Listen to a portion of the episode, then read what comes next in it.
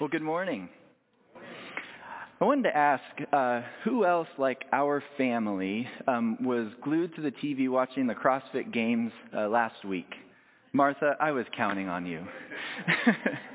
well, okay, right, that's true. Well, for uh, I guess everybody, I'll have to explain what CrossFit is. Um, so CrossFit is a form of high intensity interval training. And it started back in 2000 uh, by a guy by the name of David Glassman, who thought of this new way to, to train, to exercise, to become the fittest version of yourself. In 2007, uh, they hosted the very first CrossFit Games, which was a competition that brought super fit people together uh, to California to compete against one another by being put through a bunch of super strenuous tests of fitness.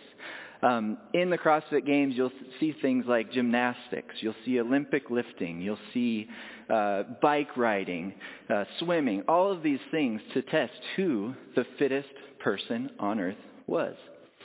And fast forward from 2007 when that started all the way to this last year, what our family was watching, in 2023, 322,000 people signed up for what was called the CrossFit Open. So you or I, or in this case Garrett, our son, was able to compete against everybody in the world uh, to see who the fittest person on earth was or is. So it starts with that 322,000 people who do a, a few uh, different tests of fitness.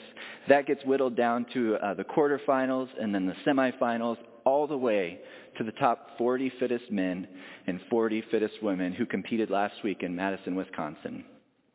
They go through a long week, about four days of competition where they, they do uh, 10 different exercises. And we saw bike riding, we saw swimming, or actually we didn't see swimming this year, oddly enough, Emily pointed out, but Olympic lifting, moving heavy objects really quickly. And we crowned two of the fittest people on earth, both men and women, on Sunday. I know a lot of you are thinking, well, that's awfully pretentious to self-declare who the fittest people on earth are, but that's what CrossFit is. Um, I remember uh, in 2014, our family was introduced to CrossFit when I, I showed up to a, a gym, which they don't even call them gyms. They're like that. They call them boxes because you can do CrossFit workouts in a garage, in a warehouse. It doesn't matter. Just have a few heavy things to, to throw around, and that's a CrossFit workout. But I showed up to a, a box or a gym uh, back in 2014, and I remember all of uh, the coaches who would train uh, me said, "Man, Cole, you've really got to work on your flexibility." Um, Mom, yeah, thank you. I, uh, you've really got to work on your flexibility. There's certain movements, there's certain lifts that you, it requires pretty substantial flexibility to complete these things. And I heard that advice, you know, okay, yeah, work on my mobility. mobility. They gave me even uh, uh, stretches to do and like, Cole, do these things. Oh, okay, sure. I didn't do them. You know, I imagine you guys are looking at me and realizing, boy, he doesn't look like he does high intensity interval training. Well, you would be right because I didn't commit to this process of, of growing in my flexibility and I plateaued. I didn't have any more fun and I quit. I know that um, in our spiritual journey, there's examples of, of things that we all know would be really, really beneficial to do. Um, and yet, we'll, still, we, we sometimes struggle with those things. Um, a great example in my life is I've always desired to have a better prayer life. Maybe some of you are the same way, but I, I know that it's an exercise, it's something that I could do to communicate with God, to hear from God's heart in prayer, that, man, I just wish I did a better job of that. We have tremendous prayer warriors uh, in this building, and I, I've benefited from you all uh, in many different ways. You know, there's there's been times in my life where I've asked for specific prayer for things, and I'll have people follow up with me months later. Hey, whatever happened in that situation? How are you doing with with this or that? And I'm really grateful for you. There's also probably some in here who wish, man, I, I, I wish I exercised the practice of prayer more uh, because you know the benefits um, that could come with that. You know, we, many of us acknowledge that Jesus is certainly our hope. But you know, he is also our example. Um, as a church, we've been going through a study uh, called Encountering Jesus. We've been doing it for about two years off and on, um, but we're, we're coming to a place in the story, um, and we're going to jump into Luke 22. If you want to start opening that, uh, there you can. We're coming to a place in the story where Jesus just finished having the Last Supper. He just told Peter that he was going to deny him before the rooster crowed. He told Judas, like, hey, you're going to betray me, go do what you're here to do. And Jesus is now walking uh, towards, uh, towards his death, his death, his gru- uh, gruesome death on a cross. And we're going to pick up in, in Luke uh, chapter 22. But uh, before I do that, I just want to pray. Speaking of prayer, I, I just want to lift up this time to the Lord. Dear Lord, we, we just thank you, Lord. We can't wait for that day that we just sang about. But we're still here, Lord. And we're here, and we want to honor you and glorify you in, in everything that we do. But Lord, I just pray as we open up your word, as we see Jesus' example in, in different ways, that that would convict us personally, that that would help us change um, our ways, change our habits, Lord. Make us more like your Son. In Jesus' name we pray. Amen. So if you haven't already, uh, open up to Luke uh, chapter 22. Uh, we're going to be jumping in uh, in verse 39. And it says this. And he came out and went, and as was custom, as was custom to the Mount of Olives, and the disciples followed him. And when he came to the place, he said to them, Pray that you may not enter into temptation. And he withdrew from them about a stone's throw, and knelt down and prayed, saying, Father, if you are willing, remove this cup from me. Nevertheless, not my will, but yours be done. Verse 43, And there appeared to him an angel from heaven, strengthening him. And being in agony, he prayed more earnestly. And, as, and his sweat became like drops of blood falling down to the ground.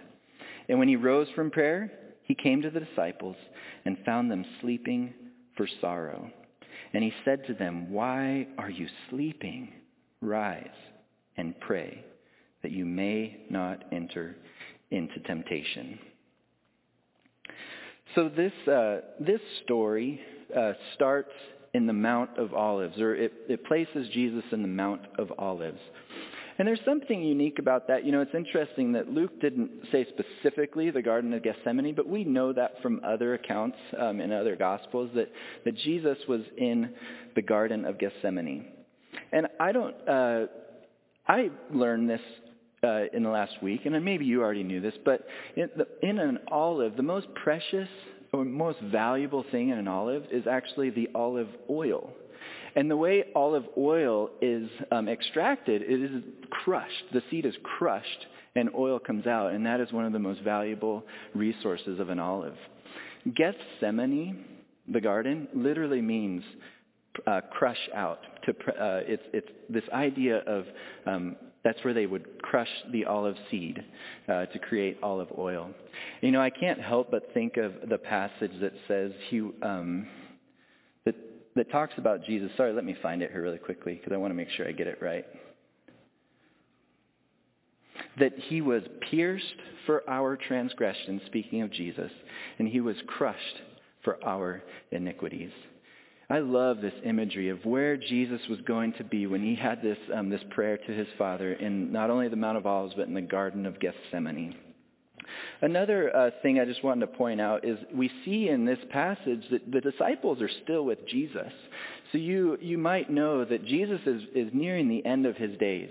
He is, he's going to die on the cross for you and for me. And I, if I were in that um, instance, if I knew my death was hours away, I probably wouldn't be super concerned about being with people or discipling people.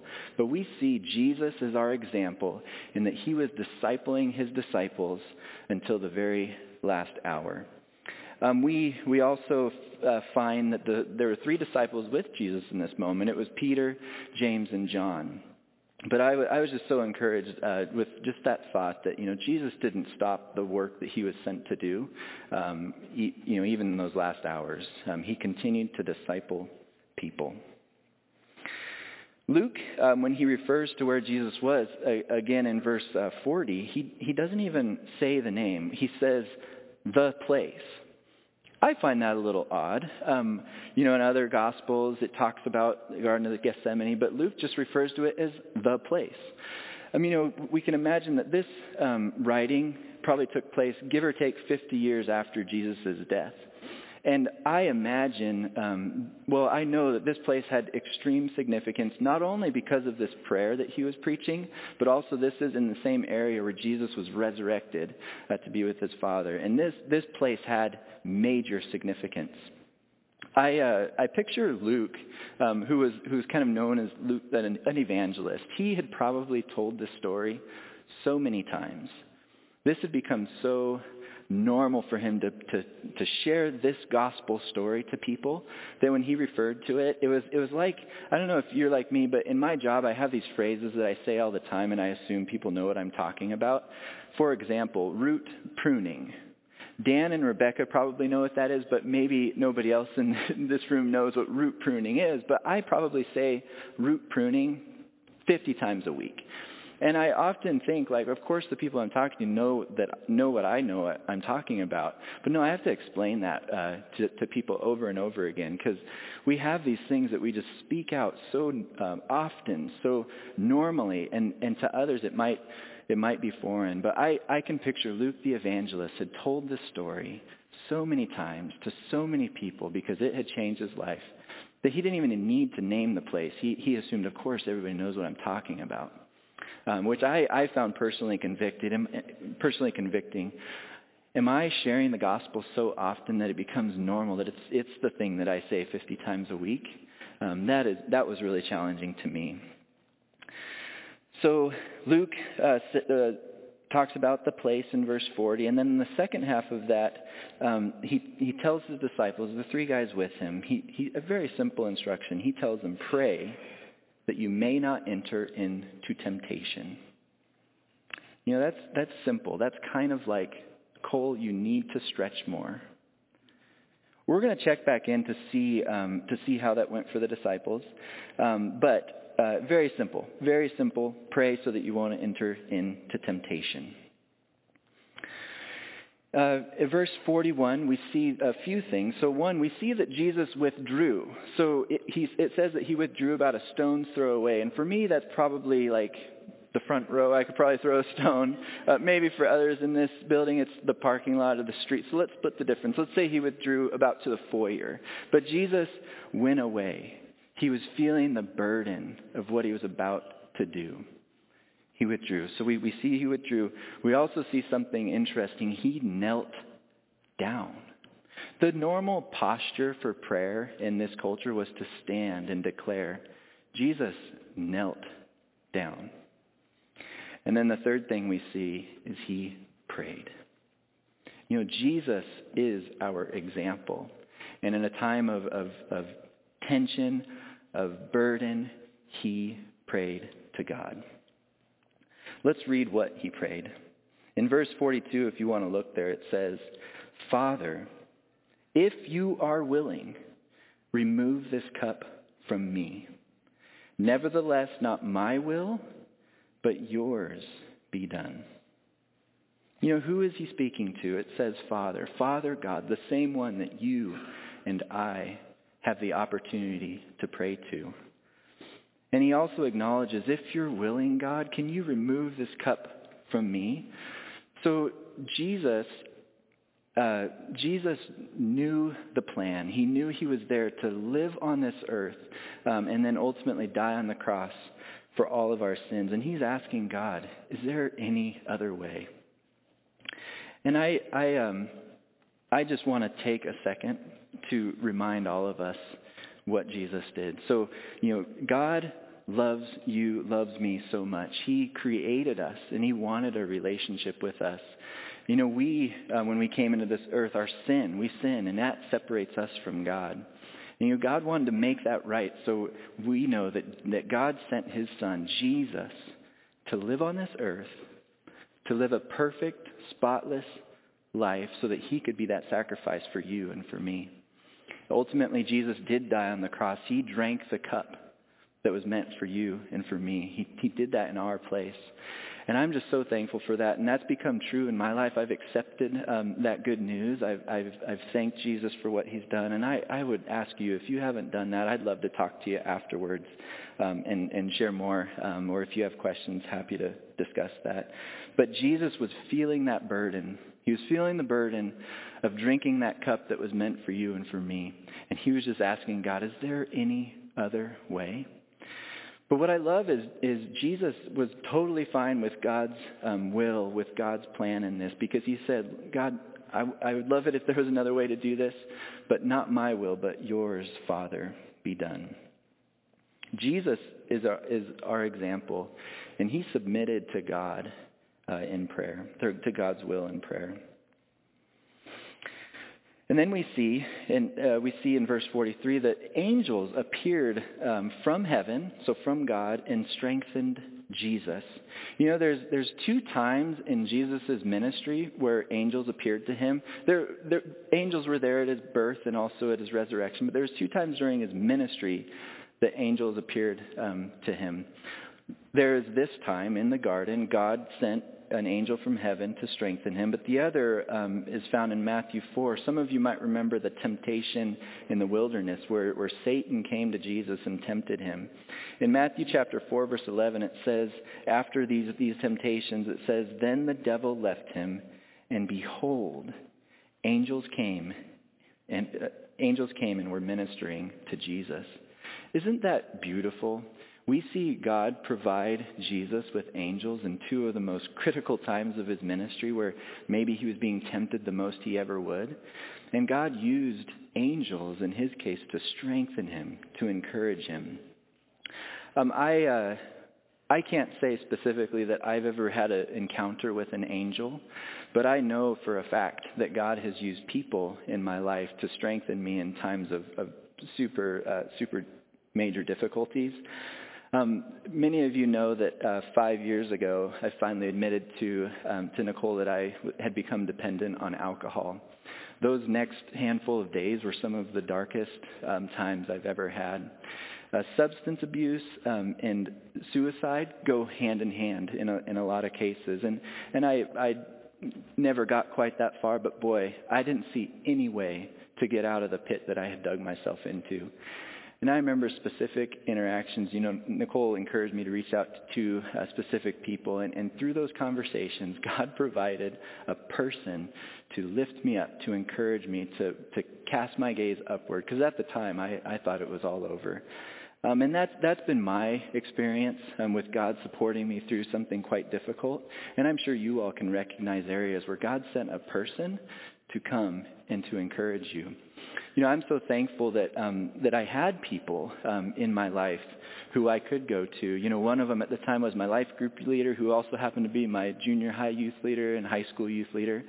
Um, but I'm just so thankful that there are relationships available to me that even in my darkest, darkest time, um, they could encourage me, they could lift me up, and they could love me and show grace to me. All of these things that I just thought I didn't deserve. Um, but God uses people, and in this case, God used angels uh, to encourage and strengthen his son.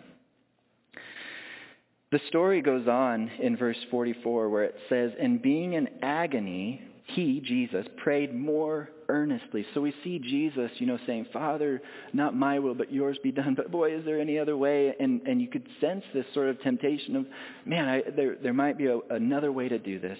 So Jesus prays more earnestly, and he prays so aggressively, so vigorously, so earnestly, that his sweat became like great drops of blood. Jesus started to have a physical reaction um, to uh, to the the weight that he was encountering of what he was about to do for both you and for me. Um, and I I I try to think of what are the most uh, stressful situations I've been in. Multiply that by like a hundred, and that's what Jesus was feeling the the weight of the whole earth on his shoulders. Um, and, it, and he, you know, also an interesting thing, Luke was known as a physician, so he he knew the physical reaction that a body could have to where your sweat becomes like blood. That's how seriously Jesus takes temptation and sin. He prays so earnestly that his body has a physical reaction that it came out as drops of blood. We don't know how much time passed, but we know some time had passed because in verse 45 it says, And he rose. You know, again, picture Jesus being knelt down, pleading to God, having angels come and, and comfort him and give him strength. And then he rose. He had victory. He had um, victory over this temptation and sin. And he, he rose and said, All right, God, this is your will. Let's go do it. And I just think that is such a beautiful picture that after this passionate plea towards his father, this, this heart to heart, if you will, all of the things that could have been happening angelically in this moment, that finally Jesus rises up said, All right, let's do this. So Jesus rose. Unfortunately, he came back to the disciples uh, and he found them. So remember what his, his encouragement was to his disciples pray so that you won't enter into temptation. But now Jesus comes back uh, from the foyer back to the podium and, says, and he finds them sleeping. And Luke says specifically, sleeping for sorrow. Now you can imagine um, James, John, and Peter. So their life had been identified with Jesus for the last few years. They had been serving arm in arm with Jesus. They had been uh, they had been being discipled by Jesus. They uh, realized and they knew that that, that time was, was coming to an end. And you know, Jesus, uh, Peter specifically, Jesus had literally just told him, hey, you're going to deny me three times. And then Jesus said, hey, pray so that you don't fall in that temptation that I just told you about. And then, G- and then Peter falls asleep. He gives up. And I, it's easy, I do this a lot, where I'm like, man, what a knucklehead. How could he do that? Um, he, he was literally just told uh, to, to stay alert, to pray so that you don't enter temptation. He saw Jesus' exa- example of praying, sweating, blood, uh, praying that he wouldn't enter into temptation. And he fell asleep. Man, unfortunately, I've found that to be true in my life as well. But he comes back and he sees them sleeping for sorrow, which, which I think they knew that, boy, their life was about uh, to change in a big way. And then Jesus uh, goes on to say, Why are you sleeping? Didn't I just tell you to, to pray so that you might not enter in temptation? Why are you sleeping?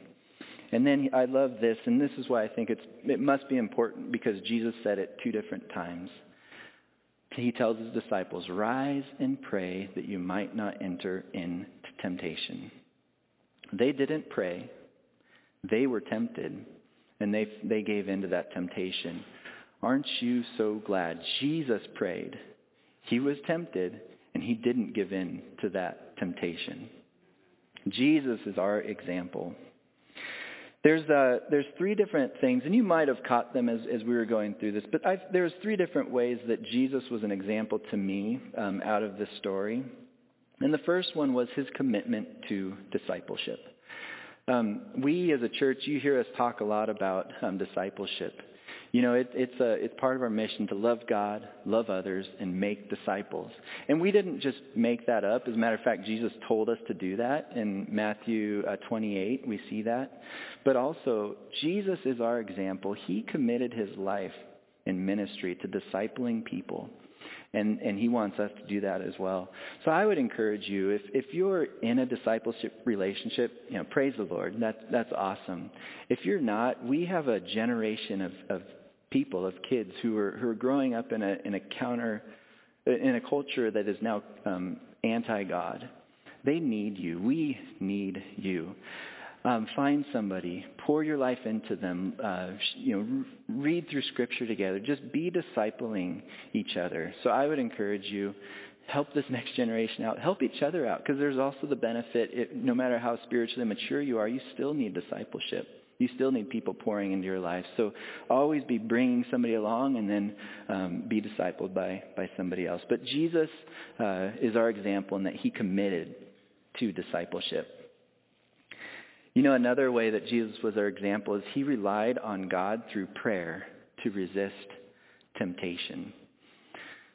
This was really convicting to me. I, I, there's been so many issues in my life that I struggle with over and over and over again. And I just, I, I realized I haven't like Jesus, hated that sin so much or that temptation so much that I've prayed earnestly that it would be removed from me.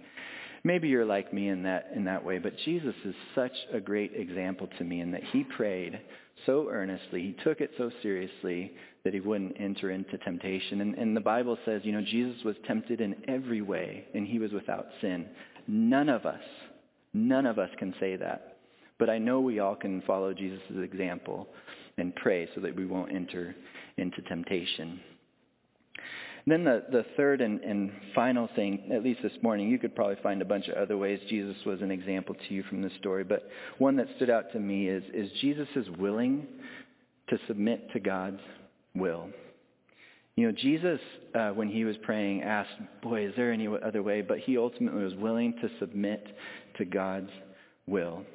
And we could think of all sorts of examples of what that, that might look uh, like in, in each of our lives. But one, one that kind of comes to mind in, in my life specifically, I remember uh, you know, a little over a year ago, uh, just driving to work and, and really being burdened, like feeling a burden for our Sunday school aged kids. And you know, if you know me, that's like so far outside of like my comfort zone, kind of like preaching, oddly enough. That is so far out of out of my comfort zone. But I just was driving. I was like, man, Lord, I really feel like you're putting this on my heart to to help out in the Sunday school area.